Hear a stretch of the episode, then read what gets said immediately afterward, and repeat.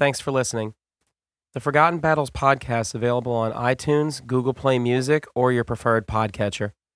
If you would like to support the show, please visit our Patreon page at www.patreon.com slash forgotten battles. Also, please rate and review the show on your preferred platform.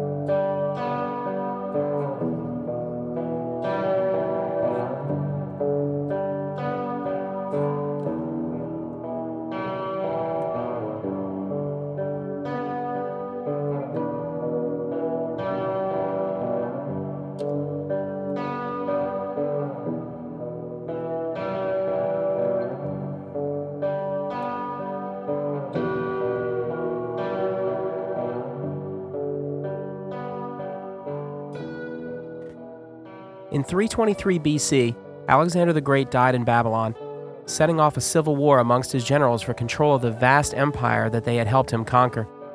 When Alexander died, he had no living legitimate heir, which greatly fueled the ambitions of Alexander's commanders, almost all of whom were in their prime and were driven by the same desire for glory and conquest that had driven Alexander.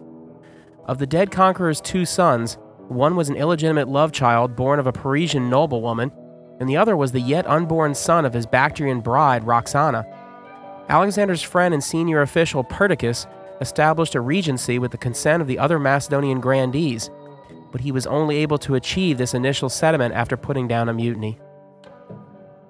Assemblies of the army were empowered to approve or disapprove of kings, and the men in the ranks who had helped Philip II conquer Greece and Alexander conquer Asia were far from shy about demanding that their preferences be honored. The Macedonian rank and file, like some of the other senior commanders, were xenophobic and did not like the idea of turning the empire over to Alexander's half barbarian son if another male of pure Macedonian blood could be found. Although he had the mutineers trampled to death by elephants, Perdiccas was still forced to accept Alexander's developmentally disabled brother Philip III as one king to serve alongside of Roxana's son Alexander IV. While almost all of the men who dreamt of claiming a crown had helped Perdiccas defeat the mutiny of the Phalanx, few of them were content with Perdiccas's settlement, which sought to curtail the power and opportunity of everyone who wasn't Perdiccas. The First War of the Successors began the very next year in 322. The First War of the Successors ended in 321 when Perdiccas was killed in a mutiny while campaigning in Egypt against Ptolemy. This time, his murderers included senior generals such as Seleucus, Perdiccas' chief deputy. In Asia Minor, Perdiccas' lieutenant Eumenes fared far better and had inflicted significant defeats on the coalition against Perdiccas, including bringing about the death of Craterus, who had been regarded as the best of Alexander's generals. Antipater, the most senior official in the Macedonian world, was the head of the victorious coalition, and he led the conference at Triparadisus, which sought to impose a new settlement to replace the one that Perdiccas had concocted at Babylon.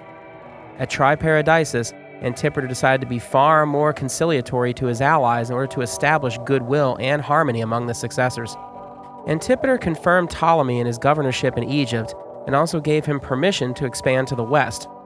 Ptolemy is typically credited with being the instigator of the First War of the Successors, since he had stolen Alexander's body as it was en route to Macedon and kept it in Egypt. Seleucus wanted a satrapy, so Antipater assigned him to Babylon, the wealthy center of the sprawling empire. While he had not been one of the bodyguards and had not been one of Alexander's great commanders, Seleucus had been a rising star and was slated to take a greater role in Alexander's canceled campaigns. Perdiccas had chosen him as deputy for his ability and energy. Ptolemy was a few years older than Alexander, and while Seleucus was about the same age or perhaps a couple of years younger, both had fought alongside of Alexander during this whole invasion of Asia. One of the most immediate issues facing the victorious allies was the need to finish off Eumenes. For this task, Antipater decided to turn to a veteran general who had been relegated to the sidelines for the vast majority of Alexander's campaigns, Antigonus the One Eyed.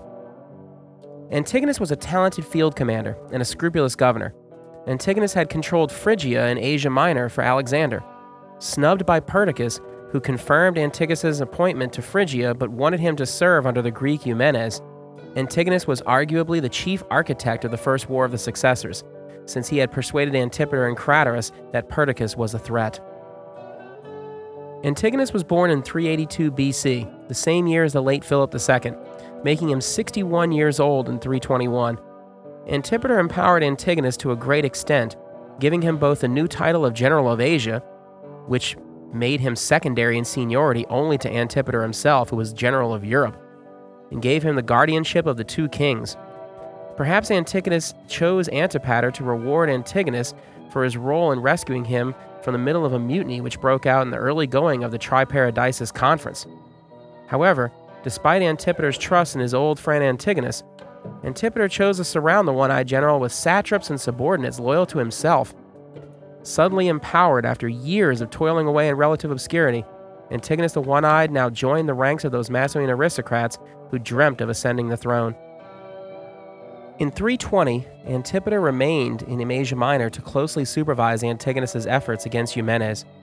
Eumenes managed to win small but embarrassing victories, and this led to tension between Antigonus and his second in command, Cassander, who was Antipater's son. Cassander accused Antigonus of having regal aspirations, which caused Antipater to summon him for a conference. Antigonus, a charismatic and affable man, easily brushed aside Cassander's concerns and won back the trust of Antipater. With his health declining and desiring to return home, Antipater decided to transfer the control of the joint kings to himself and relocate them to Macedon, leaving Antigonus behind in Asia to deal with Eumenes. Cassander accompanied his father back to Macedon, which was probably a welcome development for Antigonus. Over the next few months, Antigonus finally contained Eumenes, who holed himself up in a small forest at Nora to await some favorable turn of events. The primary defect of Antipater's settlement is that it was built around everyone's trust and in relationship with Antipater himself. In early 319, just a few months after his return from Asia, Antipater fell ill and died. Without Antipater's calming presence and steady hand, the governing arrangements set in place at Triparadisus quickly fell asunder. On his deathbed, Antipater handed over his regency and control over Europe to Polyperchon rather than to his son Cassander. Polyperchon was experienced, and had served Antipater well, but he lacked the clout to fill the void left by the death of the grand old man of Macedon. Cassander quickly rose up in revolt, and Antigonus agreed to help him.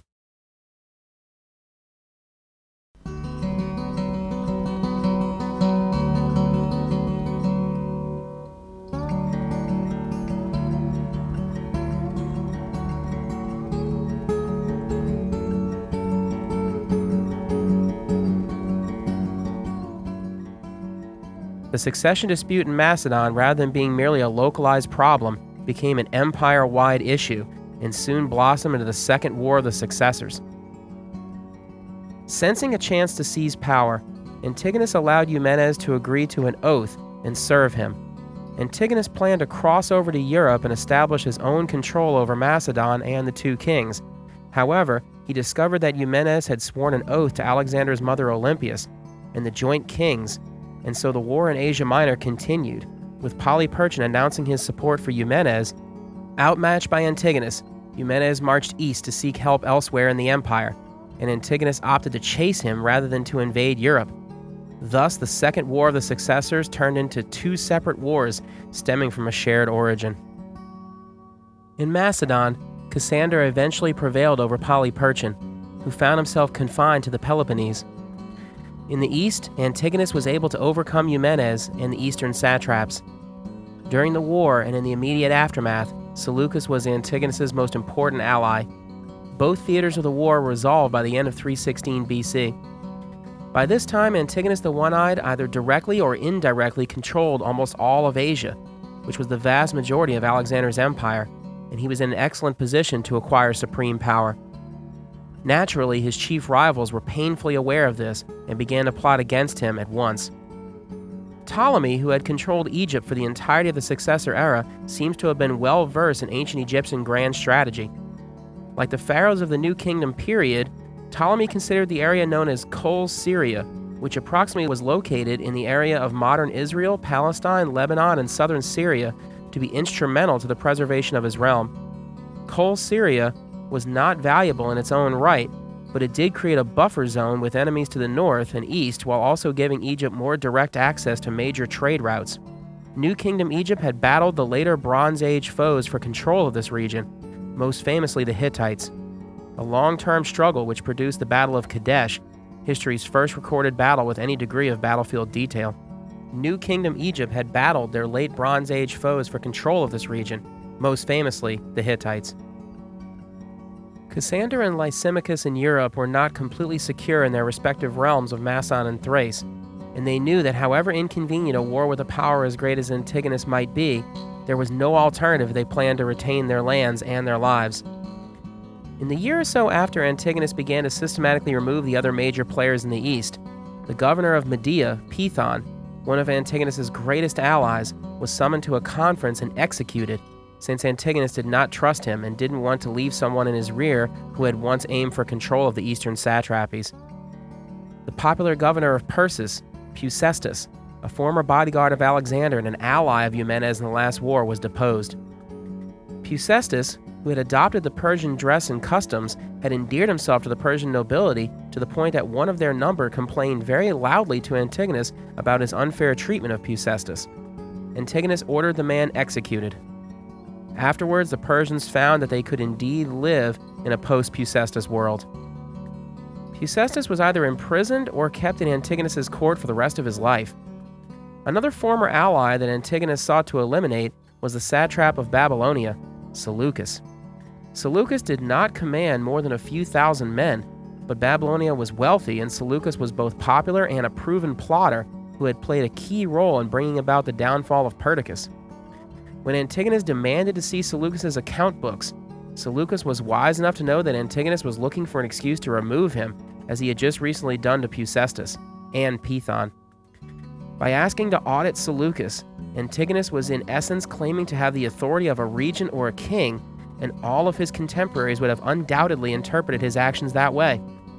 Seleucus fled to Ptolemy with some of his closest associates and began to spread horror stories about Antigonus and build support for a grand coalition. The principal cause of the Third War of the Successors, and by extension the Battle of Gaza, were the ambition of Antigonus the One Eyed. Antigonus's ambition was to unite the rest of Alexander's empire, and he made no effort to conceal this. His rivals proposed a peace that would redistribute the gains of Antigonus equally among them. But this proposal was not a serious one, but rather a pretext to make war. In the Third War of the Successors, every major leader was an aggressor, and all of them share the guilt for starting the war. By 315, Antigonus the One Eyed was 67 years old and increasingly relied on his son, nephews, and subordinates to help him govern his vast holdings and command armies in his absence. Just two years before, his only son Demetrius had come of age and fought with distinction at Paraitacene and Gabiene. Demetrius, although young and inexperienced, was bold and talented. During the year of the Third War of Successors, Demetrius would serve at his father's side, but operate independently starting in 314 when he was about 23 years old. As the man with the most financial and military resources, Antigonus's strategy was to keep his enemies distracted and divided so that he could finish them off one by one. Antigonus sent money into the Peloponnese to bolster Cassander's Greek enemies, and also began to sow foment against the Thracians and Greeks living under Lysimachus. Antigonus's nephew, Ptolemais, went to Asia Minor and contained a small invasion by one of Cassander's generals.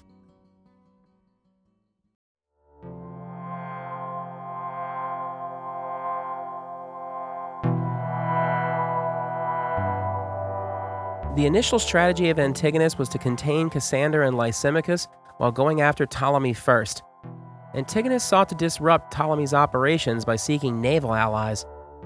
In Cyprus, Antigonus's agents sent money to the local rulers and got some of them to defect and revolt. Antigonus also entered into negotiations with the Rhodians, who had the strongest non Macedonian fleet at this time. To divide Ptolemy's ground forces, Antigonus sparked a revolt in Cyrene, located in modern Libya one of Ptolemy's other holdings. For his main thrust, Antigonus himself established his control in Cilicia and Phoenicia, initiating successful sieges of Tyre and Sidon and spreading down the coast at Ptolemy's expense as far south as Gaza, where he emplaced a garrison. While the siege of Tyre was developing, Antigonus ordered the coastal cities of Phoenicia to construct a fleet of 500 ships. With that force, he would be able to support an overland invasion of Egypt. Seleucus' status at this time is somewhat ambivalent. One of the signatories and beneficiaries of Triparadisus, he was theoretically a colleague of Ptolemy, Cassander, and Lysimachus. Unlike his allies, however, Seleucus had no troops or land of his own. By 315, Seleucus was 43 years old and had just recently seen himself fall from governing an important satrapy to being a refugee. Undaunted, however, Seleucus served as one of Ptolemy's commanders and advisors. Seleucus commanded the majority of Ptolemy's forces in Cyprus. The 170 or so ships that he commanded there represented the largest independent command of his life up to that point. The most notable action that Seleucus oversaw during this period was the siege of Citium, where the troublesome Phoenician king Pumiathon was the focal point of Antigonus's efforts to subvert the island. Seleucus must have negotiated a settlement with Pumiathon, since he is next mentioned as a disloyal ally of Ptolemy. Back in Phoenicia, Antigonus had raised and dispatched about 250 ships, around half of his target number, and these ships set sail for the Aegean. Thus, Seleucus missed the opportunity to fight a major Pish battle while in independent command. At the same time, Ptolemy directed his personal attention to the rebellion of Cyrene. He seems to have reduced the Greeks in this area in 315 and then moved on to either Cyprus or Egypt by the next year. Another Ptolemaic fleet of 50 vessels sailed to Greece to aid Cassander's garrisons, but ultimately this force does not seem to have had much of an impact, and it was recalled to Cyprus. Since Ptolemy had over 200 ships stationed at Cyprus, and Antigonus had shifted his new navy to another theater, Ptolemy was able to launch raids of Cilicia and Phoenicia. However, in 314, it was clear that Antigonus had gotten the better of the war's early going, and he was positioned to hazard an invasion of Egypt. The thinking and mood of both Antigonus and Ptolemy was altered considerably by a relatively minor victory by the Ptolemaic admiral Polykleitos, who was in command of the 50 ships returning from Greece. While he was on his way back to Cyprus, Polykleitos had spotted an Antigonid force operating along the coast with land troops. Landing his men, Polykleitos had successfully ambushed the Antigonid troops and then marched into their camp to capture the Antigonid commander and a number of ships. This action greatly bolstered Ptolemaic morale, while it seemed to deter Antigonus to some extent. The two leaders met at a conference at Ecregma, a remote promontory. While the ostensible purpose of this conference was to negotiate for the return of the prisoners taken by Polykleitos, it was in reality a chance for both rulers to feel out the intentions of the other and try to gain advantage. For Antigonus, if he had managed to make peace with Ptolemy, this would have freed up his entire attention for his other fronts. Ptolemy knew that Antigonus's empire was too big to stand, and that his best chance was to ride it out with his allies, so he made some demands, including the return of the satrapy of Babylon to Seleucus. The negotiations proved to be entirely fruitless, although it is likely that had Antigonus offered a generous deal that Ptolemy could have been persuaded to abandon his allies. Had the conference at Ecregma gone differently, the consequences are almost incalculable.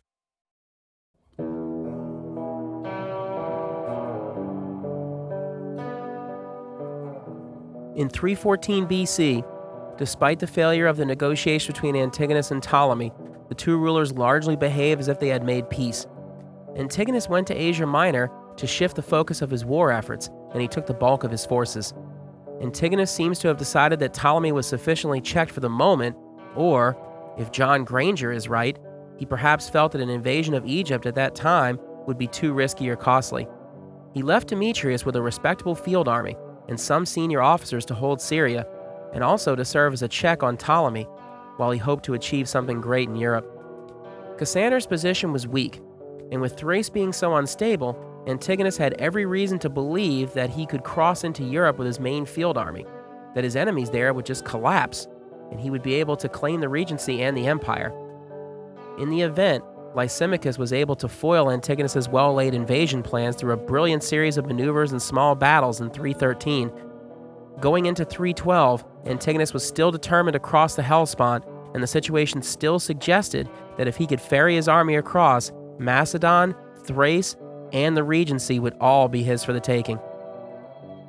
Ptolemy, for his part, was able to retake a few of his old holdings along the coast using his naval superiority He also continued to harass Cilicia and other coastal settlements that were under Antigonid control. Ptolemy himself led his army into Palestine and Syria, and he was shadowed by Demetrius. Ptolemy had the larger army and was far more experienced as a commander, but the 54 year old veteran of Alexander's campaigns found himself unable to catch Demetrius napping. So the two armies never clashed directly, and both retired to winter quarters without fighting any major actions. Ptolemy did retake some ground, but it seems to have still held significantly less than what he had possessed prior to the outbreak of the Third War of the Successors. Demetrius, in other words, was successfully containing Ptolemy so that his father could operate elsewhere and pursue more fruitful opportunities. Going into 312 BC, Ptolemy and Seleucus, who accompanied him, decided to force a battle with Demetrius and take him off guard by invading early in the season. Most scholars assume that the idea was Seleucus's, since he would be chafing at the bit and eager for any action that might help restore him to the east. However, we should not overlook Ptolemy's eagerness to reclaim parts of Palestine, Phoenicia, and Syria that he had lost and the parts of northern Syria that he had always coveted. News of the preparations that Ptolemy was making to raise a large army in Egypt traveled to Demetrius. Rather than await his enemy's arrival in Syria, Demetrius decided to march into Ptolemy's lands and meet the enemy in his own territory. The place that Demetrius chose as his preferred site for the battle was a plain just outside of Gaza. The battle was fought early in the campaigning season at Gaza due to unorthodox strategic thinking and was conducted in a way that differed from Macedonian tactical orthodoxy. Furthermore, the battle itself and the campaigns leading up to it and following it involved three of the most important figures from the War of the Successors, engaging in one of the most fiercely contested battles of the era. In fact, in an age where many battles ended before they properly started due to mass defection, the Battle of Gaza was fought with desperate valor and unflagging dedication. Most significant of all, however, is that Gaza created the conditions which allowed Seleucus to return to Babylon and alter the course of world history. The battle begins in part two of this two part series.